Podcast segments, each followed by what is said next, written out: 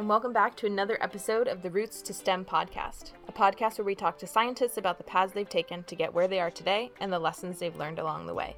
I'm your host, Steph Katie. In today's episode, we're hearing from Dr. Jorge Ramos, the Associate Director for Environmental Education at the Jasper Ridge Biological Preserve of Stanford University. Jorge earned his bachelor's degree from the University of Texas at El Paso and his master's at the University of Washington. He then completed his PhD at Arizona State University, where he studied biogeochemical cycling in wetland ecosystems. After his PhD, Jorge worked in the nonprofit space for Conservation International, where he developed and managed coastal ecosystem conservation projects around the world. In this episode, we talk about how it's easy to feel like there's a certain path you should, and I'm putting big air quotes around should, follow in academia, but that you absolutely do not need to follow the path that everyone else is taking. And that in fact, some of your proudest moments can come from finally making decisions based just on what you want and not on what you think others have as their expectations of you. I really loved getting to sit down and talk with Jorge, so I hope you enjoy this episode.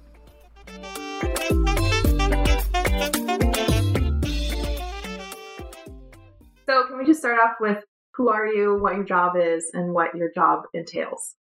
Uh, yes, uh, my name is Jorge Ramos. Uh, I use he, him pronouns. My job, my formal title is Associate Director for Environmental Education at Jasper Ridge Biological Preserve, which is the biological preserve that Stanford University has uh, just like five miles south of campus. And um, my job entails a uh, couple things. So I co-teach a course, the Bio Earth Systems 105, uh, with Rodolfo Dirzo. And um, that one is the ecology and natural history of Jasper Ridge. And then the other sort of three fourths of the job is uh, pretty much managing and directing all the outreach and education programs here at the preserve. Yes. Cool. Great.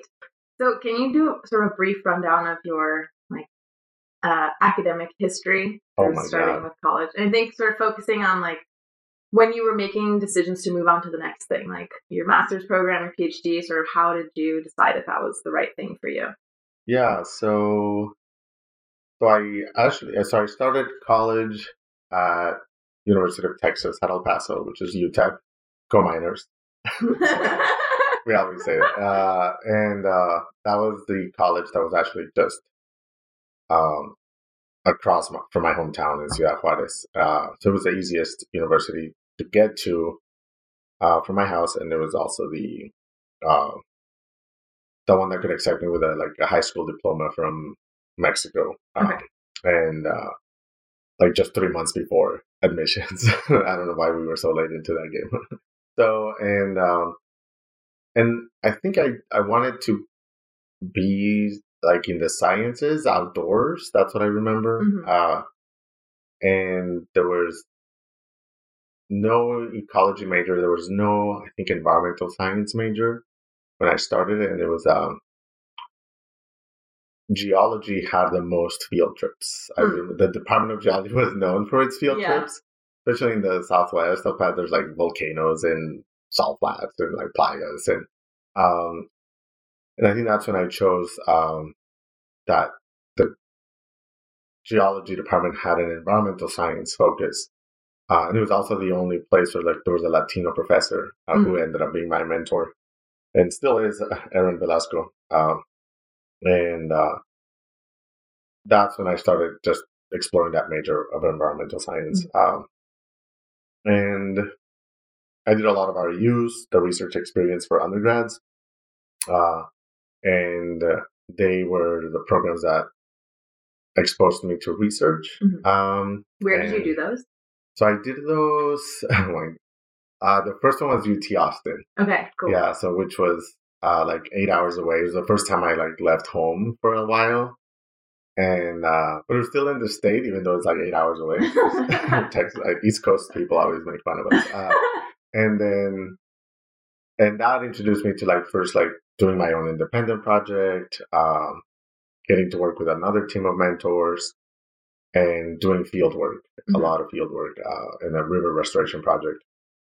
And it was kind of cool to just sort of have that ability to like get paid to do research. I had no idea that was a thing. Like they paid you to live also, like like housing and meals. hmm Um, and uh, and it was a cohort, so we would always work together and progress together. Um, it was good, and then I actually got to present that work uh, at the Ecological Society of America, thanks to a Seeds uh, the Seeds program uh, scholarship, and and so that one was like the first time that I went to a conference, and people then I met people that had like PhDs that were going to conferences and like doing ecology work and it was all outdoors and I was like, oh, this is like super cool. Uh, I did another one, which was technically not an REU. It was a it was a job with the Fish and Wildlife Service.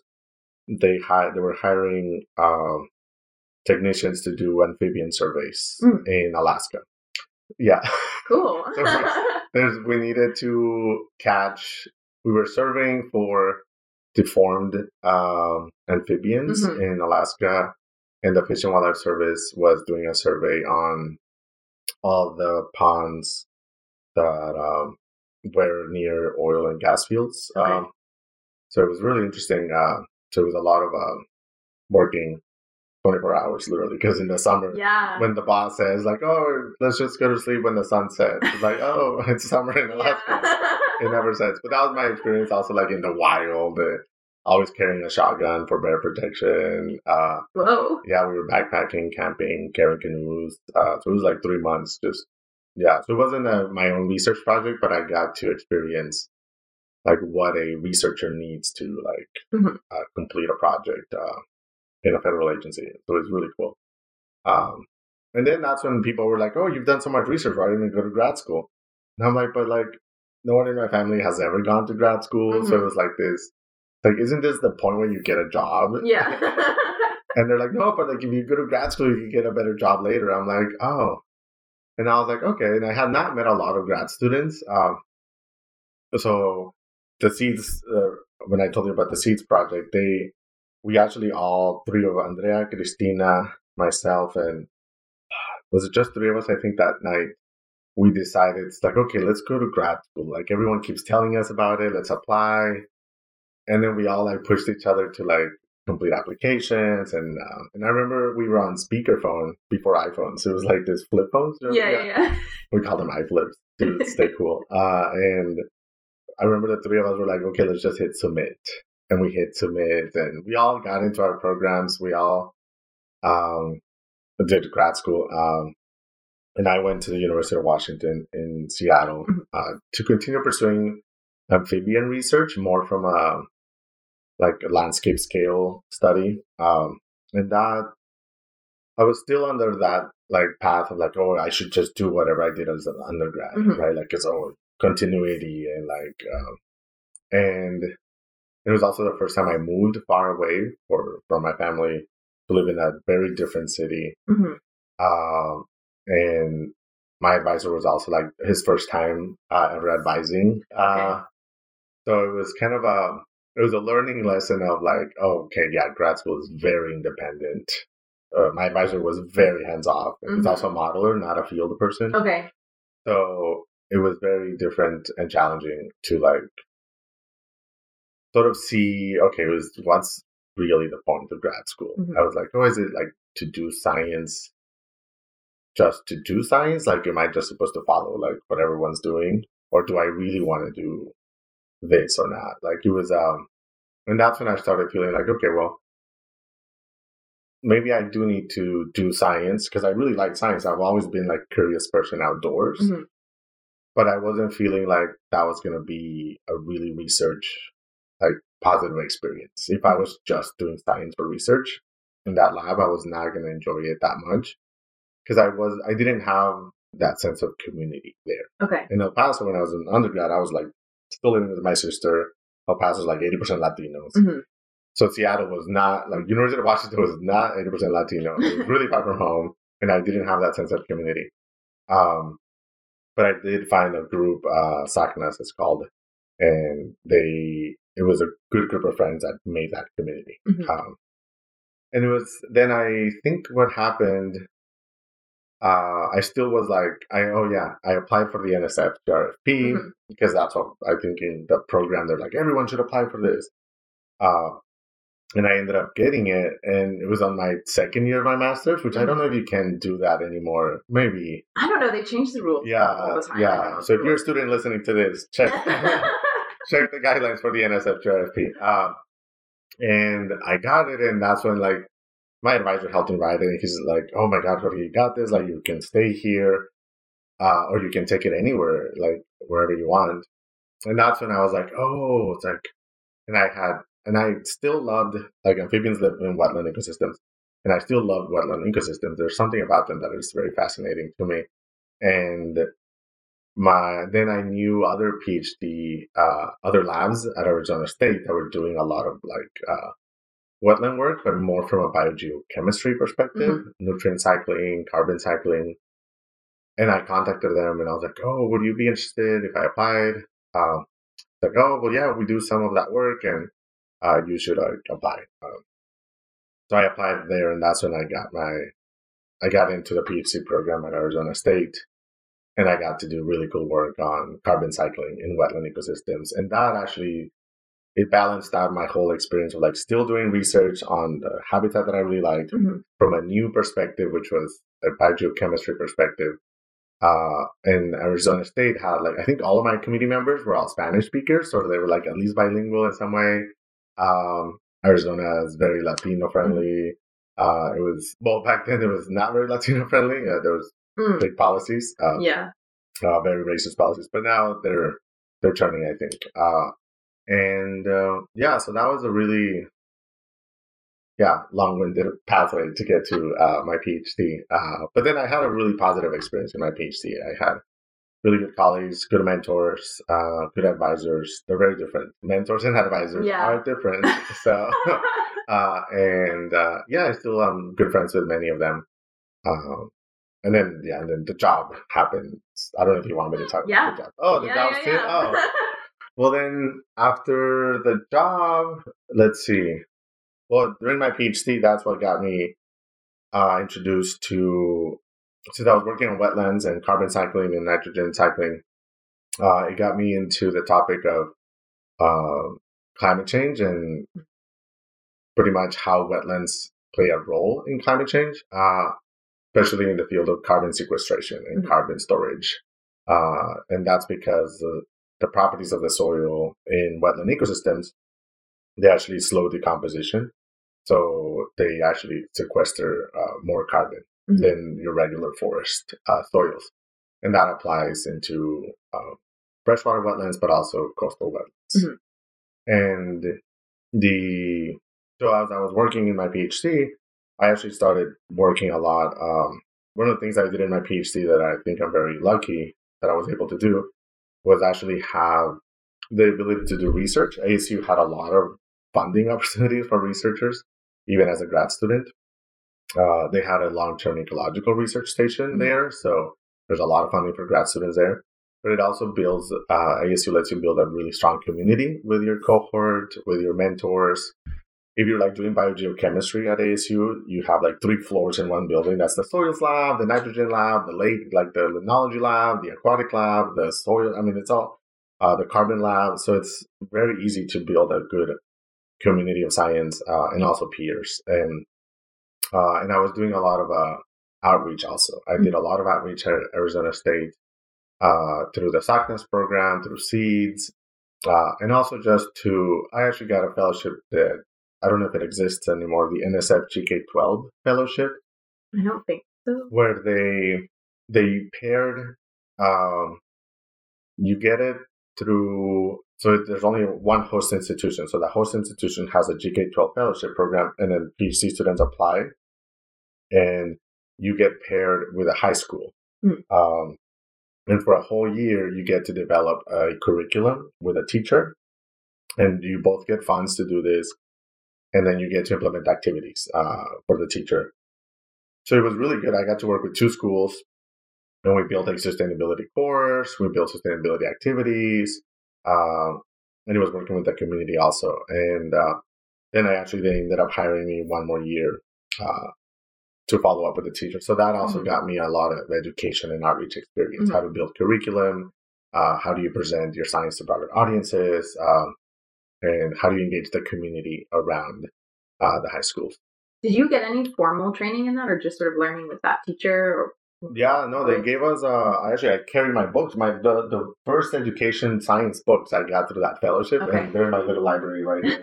yeah, yeah. So it's like it's called Understanding by Design. I remember the name. Uh, and uh, they taught us how to do curriculum through the backward design uh, method and uh, so it was really useful to do that. We we were trained how to do videos also that hmm. teach uh, a concept, a five minute video. I did mine on dams and look where I'm at. so it's uh, yeah, so it was really useful, and the teachers appreciated that we were also not just like going to be shadowing them, right? Like we were actually going to bring experience in science, but also we knew what the importance of curriculum was. Yeah. Uh, so that actually um, it gave me both strengths of like doing my research, but also doing outreach with like that almost formal training, right? Cause, yeah, because I think a lot of outreach programs that exist are just sort of here's a teacher, here's a classroom to work with, but you don't necessarily have the training to do that, and so it's not often like sometimes it's not super useful on either side. Yeah, or not as useful as it could be, I guess. And that's actually, I yeah, that's a very we can talk more about that too, but that actually can be a bit of a problem um, that's derived from our current system, where like in institutions like an R1 institution, they might not value outreach as much. So then grad students or teaching or teaching, right? Yeah, yeah. teaching and outreach education on yeah. that part, which is kind of ironic because we are an educational institution. Yeah. So what happens then if the outreach and the teaching is not uh, valued then there's no resources put in it. So then the people that are looking for that training, they have to look for it outside. Mm-hmm. And when you get this training outside, you might just do it volunteering, you might just do it on the side, you might just do it even hiding from your advisor. And then the problem then gets like a snowball effect that then you and your CV are even unsure how to put it and mm-hmm. you're even unsure how to word it. And how do you even give value to what you did? so much. So that's something I'm working on with another team on like what are all the hidden benefits of outreach that are actually we're missing out on recognizing on the mm. students. Um, so, uh, but yeah, so then that actually what happened was now that I have that experience with community and education and science, um, I actually started going to conferences and I started paying attention to people that were not um, in universities but that had PhDs and were doing community conservation work. Mm-hmm. So it was interesting for me to like see, well, how are they? Why did they get a PhD? Like, how are they PhDs but doing community conservation mm-hmm. work? Because that sounded to me like, oh, they're just like doing community work and presenting science, but like, what is that job? Like, um, and so I met one, my former boss. I met her at a conference in China actually, and I went to her talk and I was like, oh, that's super cool that she's doing like um, conservation of carbon in coastal ecosystems uh, through community work. Mm-hmm. And so then I was there also presenting my work on carbon cycling in wetland ecosystems, but I was in freshwater systems. And they function pretty much similarly. Uh, just the salt in the coastal waters like actually prevents uh, more greenhouse gas emissions. Freshwater wetlands do emit a bit more. Mm. But um, so then she went to my talk too, and then I remember the last year of my PhD, I was um I was already in that like, oh, I need to like look for the postdoc, right? Because yeah. that's what like we're always told like if we're only mentored by academics in the universities, then we only see jobs of PhDs in academia yeah. and professors, right? So, yeah. and I remember I got that um I I got an email from her and it's like, hey, you said you were going to finish your PhD soon. Uh, we're actually looking to expand our carbon project. And if you're interested, you should apply for this job. And I remember I went to my advisor and I was like, hey, I got this like email from a nonprofit. Uh, and she was like, I don't know anything about that. I cannot help you. So go look for another mentor. and I'm like, oh, okay. uh, so, uh, that was like one of the, but then I was already talking to someone else about a traditional postdoc, right? Like, mm-hmm. how do I mm-hmm. continue my work of carbon cycling in wetlands? And it was going to be, I was exploring this idea of it was going to be this project in, in the Amazon forest, you know, like in the middle of nowhere. Um, still probably was not going to look like a job. you know, I remember like after my undergrad, I was already looking for a job, and now it's like what seven, eight years later, and I'm like, what? What is this? so, but then, and then I, when I was defending, um, I was actually applying for jobs while you're defending. That's normal. Mhm. Uh, and I remember I got the, I applied for the conservation um, international job, and I got it, and I was like, oh, I went to my advisor, like, oh, I got this job. I was like, oh, that's awesome, congrats. So like that was a week before my defense, and I remember he started my defense seminar. I was like, well, we don't have to worry about Jorge anymore because he got a job. So, and I was like, oh, that's cool. But it really, it was a really cool, uh, like experience to apply for that job because it was a cover letter and like one resume. It was like a one pager, and I was like, "Oh my god!" And I could even were trained to like I know. The longer your CV, the better. It's like Yeah. but that's just bogus. That's like no one cares to read about like know. your 48 pages of like every single poster talk. The tiny Uh, award that you got. yes, exactly, right. Yeah, yeah, yeah. So- your grad school. And I remember I went to the career center at Arizona State, and I was like, the day you the job deadline was due, and I was like, can you help me condense this like 14 page CV that, uh, into a one pager and help me write a cover letter? I had never written like a job lit. I think it's called cover letters. Um, and yeah, I think I even bought them lunch. I went like across the street. There was like a Chipotle or something like that. and the whole day we just worked on it, and then I submitted that day, and that's when I applied. Um, yeah, so that got me into that job in CI Conservation International, and I did that for about two uh, two and a half years, almost three years, where I was uh, doing community conservation work of uh, carbon-rich coastal ecosystems. So all of my training in science and carbon was really useful to sort of bring in the science to the communities, to translate the science to the communities, um, and understand like the latest science on carbon cycling was. And then all my education and outreach training helped me actually how do you communicate with broader Mhm. audiences. Uh, you know, how do you um, even approach people from different backgrounds? Um, how do you you know engage with people respectfully and ethically when talking about uh, conservation? Um, and like also having hard conversations of like, oh well, you know, maybe some communities we would get questions of like, well, you're trying to protect this land for carbon, and you're asking me to protect it because I will see the benefits of carbon sequestration maybe in 30, in 50 years. Mm. Uh, but like my community needs to eat next Yeah. week, so it's like we need to use this land. Yeah. So Where were you doing this work? uh, well, that was we had. I went to let's see. In South America, I got to go to projects in Panama, uh, Ecuador, and um, yeah, those were the two big ones. Oh, in Costa Rica, those three, and then um, then I did a couple, uh, ran a couple of projects in Fiji, uh, and a big conference in China also on the projects. Hmm. So, um, Did you notice any differences in terms of how receptive people were to you in South America, where you're a native language speaker, versus like in Fiji? and yeah. Oh, yeah, yeah, yeah. So, I mean, all of them, and also Europe. Uh, we had a big uh, in Ibiza. Uh, that was my like my first task when I got the job. I was like, okay, you have to go to Ibiza and have a conference and like, then "Oh, and then go scuba diving in the Mediterranean. I was like, what job did I get? Uh, so it is a really good job. Uh, yeah, so it's it's very interesting. Like, um, the, the so the world of nonprofits internationally, it's extremely political, Mm. which I had no idea. I thought it was all gonna be like. Like oh yeah, it's like all hold hands and protect the land, uh, and because we are one world, we're gonna love each other. It's like no, you know, I'm a kid from Ciudad Juarez, where the farthest away from any ocean or any coastal carbon uh, wetland. Uh, and I had not traveled that much internationally before. So, uh, so I think my first trip, it's interesting in Latin America, going in as a very white Mexican, also it's very different than, and like Mexican Spanish, when you go Mm. down to South America, like you mean, everyone knows what a, a Mexican sounds like in Latin America. Uh, so, um, so it was really fun to work in these other countries in Latin America and South America and Central America.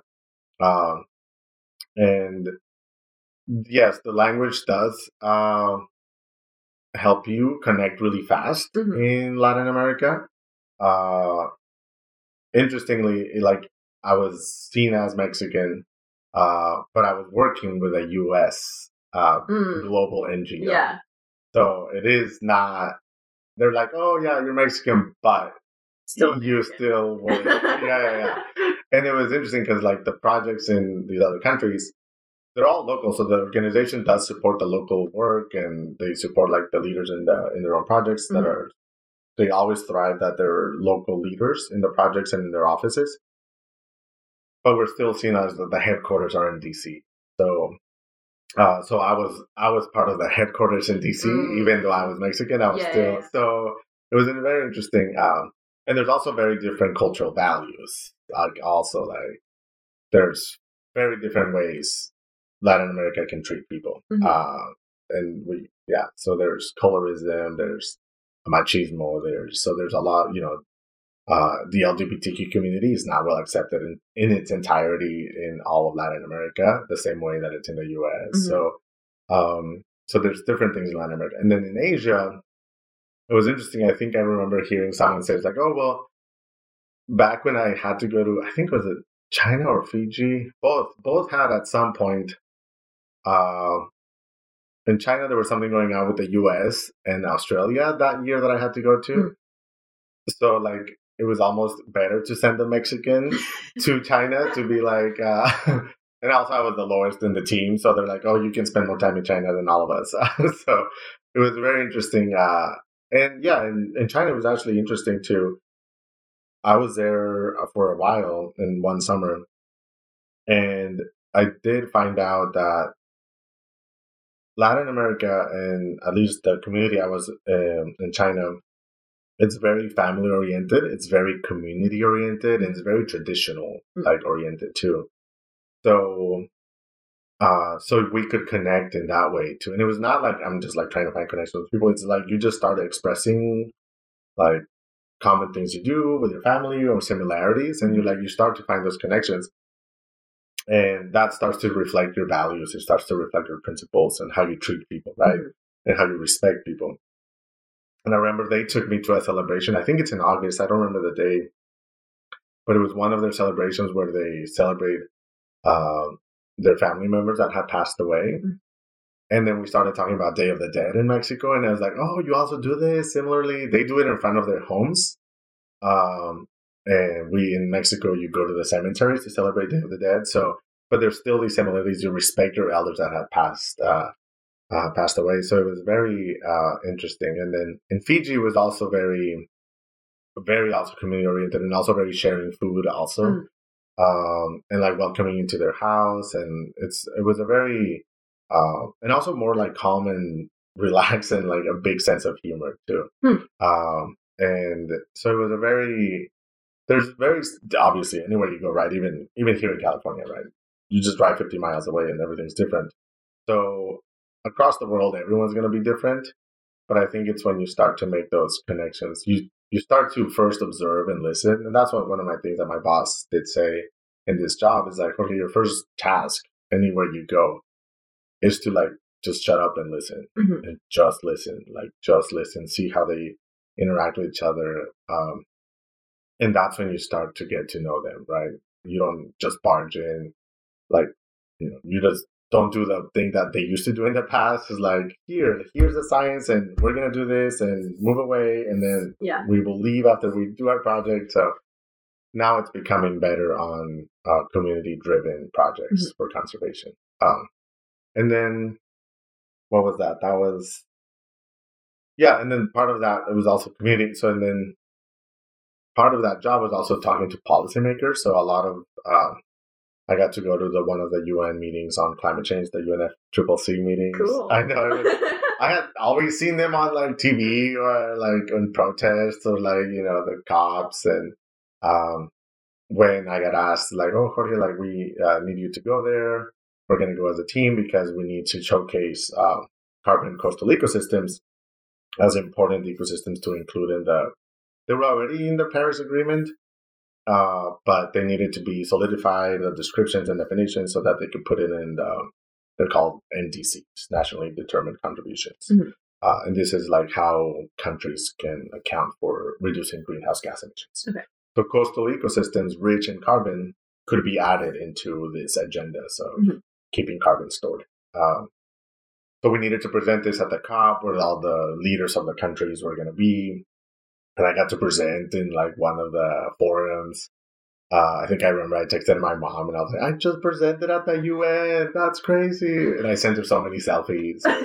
you know, it's very, you can tell who's new at the COP because yeah. we're all taking selfies with like the UN logo behind us or something. Um, and so I was doing a lot of uh, it was you can call it education, right? When we're also talking to policymakers, mm-hmm. we're also talking to community um, education and engagement or outreach. And uh, I remember uh, we also presented our work just like any academic in a university, because we're also academics, but not in a university. Mm-hmm. But we're also because we're still engaging with other scientists, we're still presenting at national conferences. So we were presenting our work at uh, the American Geophysical Union, AGU, uh, because part of my job was to actually keep the latest science on coastal carbon up to date and keeping a data uh, repository with the Smithsonian. So we always presented at AGU, and uh, we are also building this community of scientists. And the I remember it was December. Oh yeah, AGU was in December, and I think but next year, like the following month, um, this job, the one that I have now, uh, someone emailed me about it. It's like, oh, like because I have been to Jasper as an undergrad a long time ago, and my for the former uh, education person here, Cindy Wilbur, she was one of my mentors in one of the meetings of ESA, and we had stayed in touch because we all the mentors of the Seeds program we see each other annually at the meeting as okay. a reunion. Um, and I was like, oh, like this job opened up, and uh, they had said it's like, oh, you should like think about applying.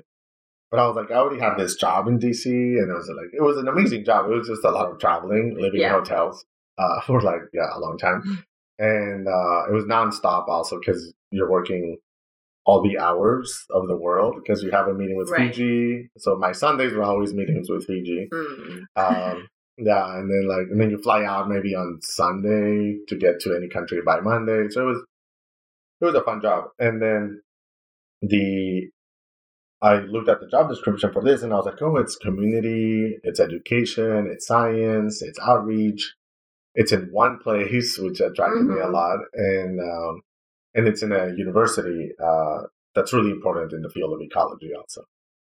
So I was like, oh, but then like I had this guilt of like, why would I ever leave a job? Like someone already gave me this opportunity for a job. It's like I'm like living well, traveling the world.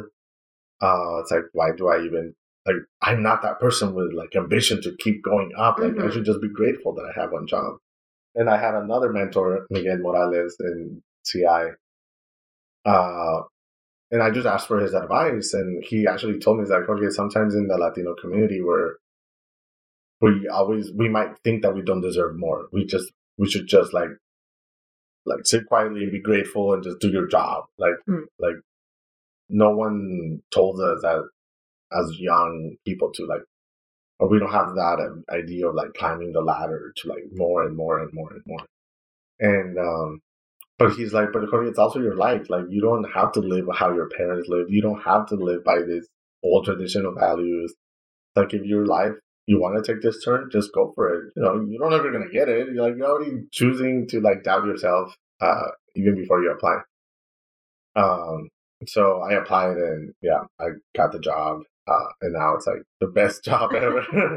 uh, just it's it's so awesome that you're in a place to be in a place where you actually see like seasons change. Mm-hmm. You know, it's the first time I get to like, I mean, my office, I get to see nature every day uh, for you know, a whole year and I get to see how that system changes and I get to see who visits when. I get to interact with the people as they come. I get to see how the people interact with the place also as the seasons change. Um, you can teach many different things as the seasons change. Mm-hmm. So it's just a, it's the, I don't know, I think it is the best place to be in because you have the science, you have the education, and you can now, I can now build this sense of community that I was always looking for, right? But now I want to build it for others here. So I know obviously of like the way that grad students interact with Jasper, but hmm can you talk more about other members of the community and what you do with like K through 12 schools or older Yeah. adults, things like that? Yeah. So okay, yeah. So here at Jasper, Ridge, we have our education and outreach program. We cover yeah everything from K through twelve to Stanford uh, programs. That includes classes. It includes uh, like grad students, research. It also includes like Stanford students that want to do outreach. Um, and then we also engage with community colleges, with other universities that don't have a preserve, uh, and uh, with nonprofit organizations also that are doing environmental education. And also through um, our docent program, we have educational opportunities for them as lifelong learners. So they can take a course, my course, uh, which is the Ecology and Natural History of Jasper Ridge. And when they finish that course, they become docents, uh, and then they can lead educational tours for their community, uh, and they can also participate in research uh, here at Jasper Ridge. So, like some of the longest research programs here at Jasper Ridge are actually led and monitored by docents. Mhm. Um, so, yeah, there's a lot of. of I think Yeah. at some point we had like last year, two years, well, in that pre-pandemic year, I think Jasper Ridge hosted about 8,000 like educational visits. So Wow. yeah, a lot of people were coming in. Those count repeats also. We count each person that came to Jasper Ridge. Um, so yeah, a lot of people visit Jasper Ridge for both Yeah. research and education. Yeah. Wow. What's your favorite part of this job? Oh, seeing how people can learn outside. It's like the best part. I think it's just just breaking those barriers of what a, like the classroom hmm has. I mean, the classroom, I don't know. I mean, maybe that's why I always gravitated towards being outside because I think I always felt more comfortable outside. And and it's not like Juarez has pretty green areas. it doesn't. But even just like in front of my house, there were trees, so I would always just be bringing in the lizards uh, into the house.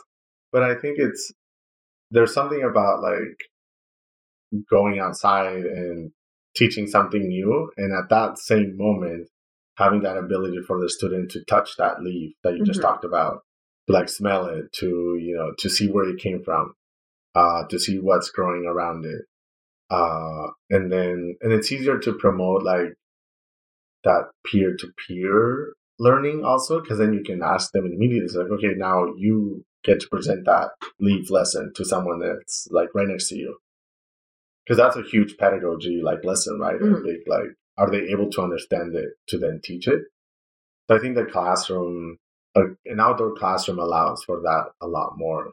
And then, and I think it's easier then to transfer it uh, to your daily life because I mean, you're only in the classroom at school, right? So if you're always just learning in the classroom, when you're going to go back to your life outside of the classroom, how are you going to be again comfortable or in the same position of a classroom to teach someone else? I feel like if you learn outdoors something, you have more opportunities to be outdoors in your daily Mhm. life.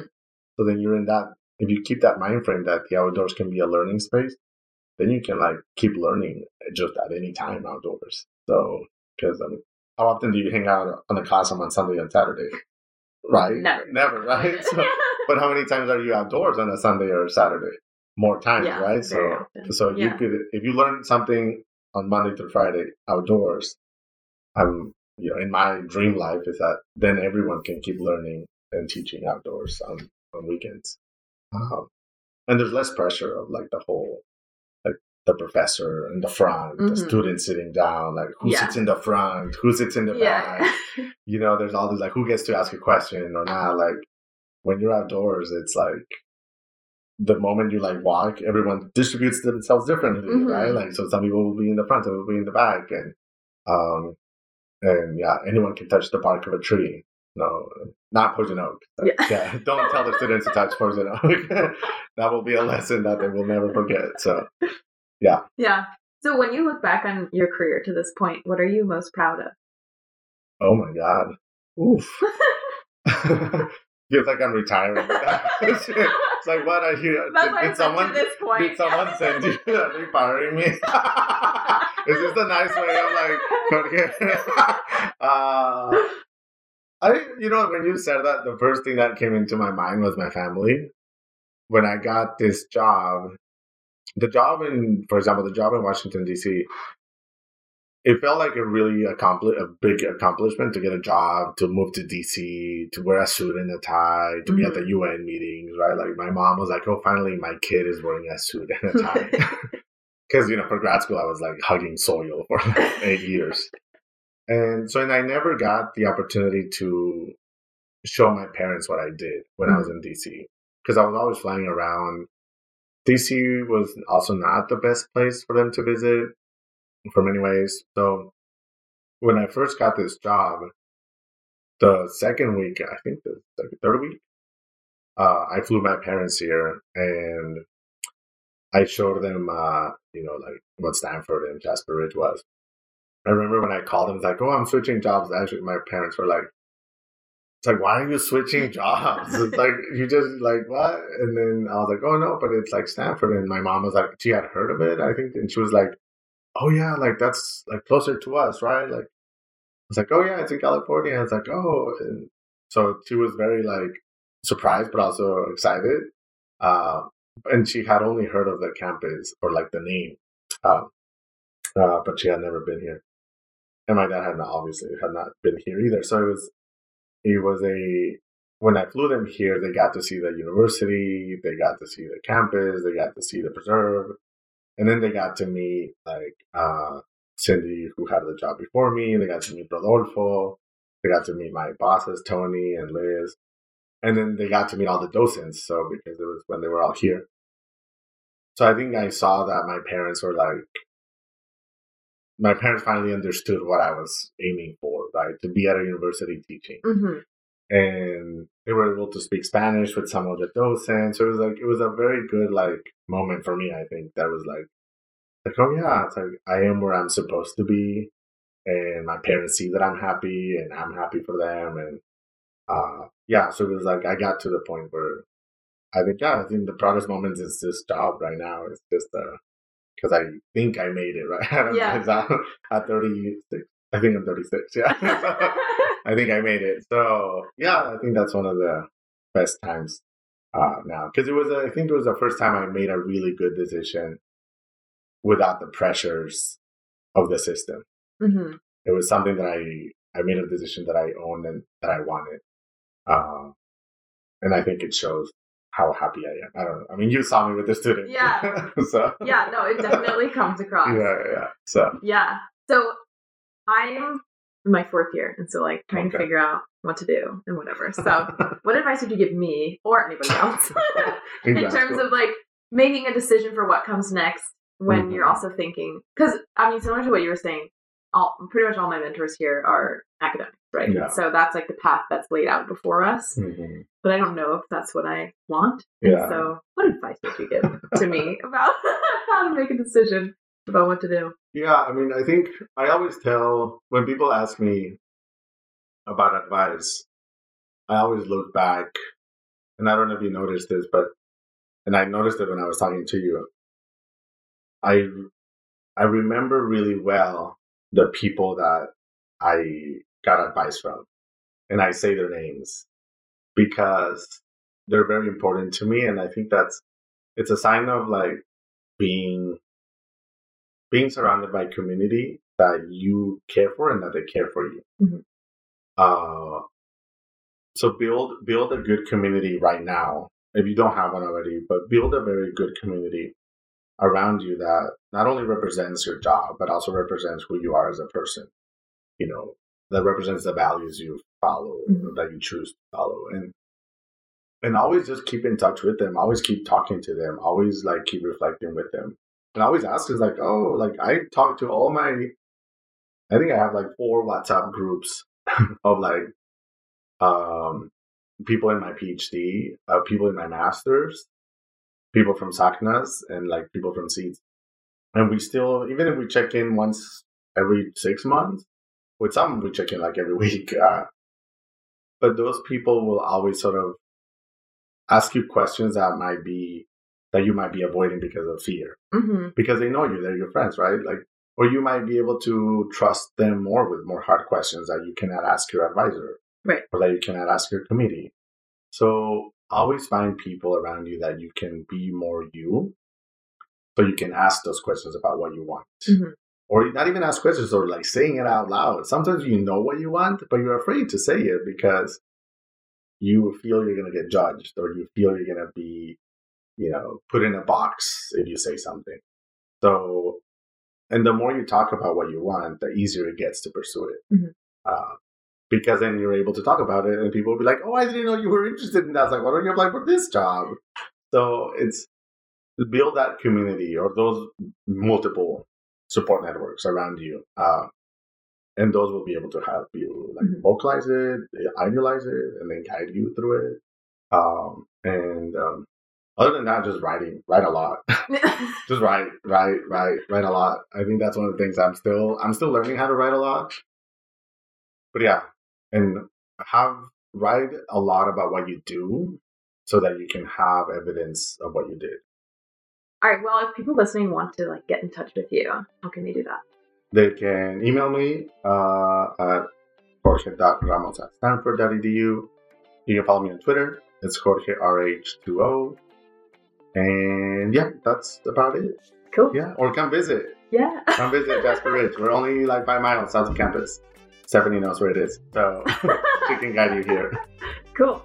Awesome. Perfect. Thank you very no, much. thank you. Thanks everyone for listening to this episode of the Roots to STEM podcast. If you're liking the podcast, please leave us a rating and review wherever you listen.